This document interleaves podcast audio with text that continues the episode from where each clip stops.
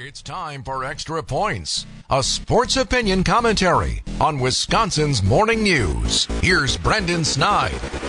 The Milwaukee Brewers are facing more questions than answers these days. A team that once won their first 14 out of 19 games now needs help scoring runs in order to keep up with the likes of the Cincinnati Reds, with the Reds winning 11 straight games and the Brewers getting set to embark on a 10 game road trip. Could this be a do or die pivotal moment for Milwaukee in this part of the season? To answer that question, it absolutely can. The Brewers are sitting a game and a half out of the top spot in the National League Central. And with Cincinnati absolutely red hot, Milwaukee cannot afford to come back home on July 3rd with anything less than six wins on this road trip. But then the question is, what if they don't? Could it lead to the direction the organization decides to go at the trade deadline one way or another? If they win, maybe they buy. If they lose, do they sell? Absolutely, one way or another, we were going to find out. Surely the Brewers think think they can win the division, and they certainly can. But if they fall behind the Reds and let's say even the Cubs, who are just two games behind Milwaukee, things will begin to look a lot different in the Brew City as they should.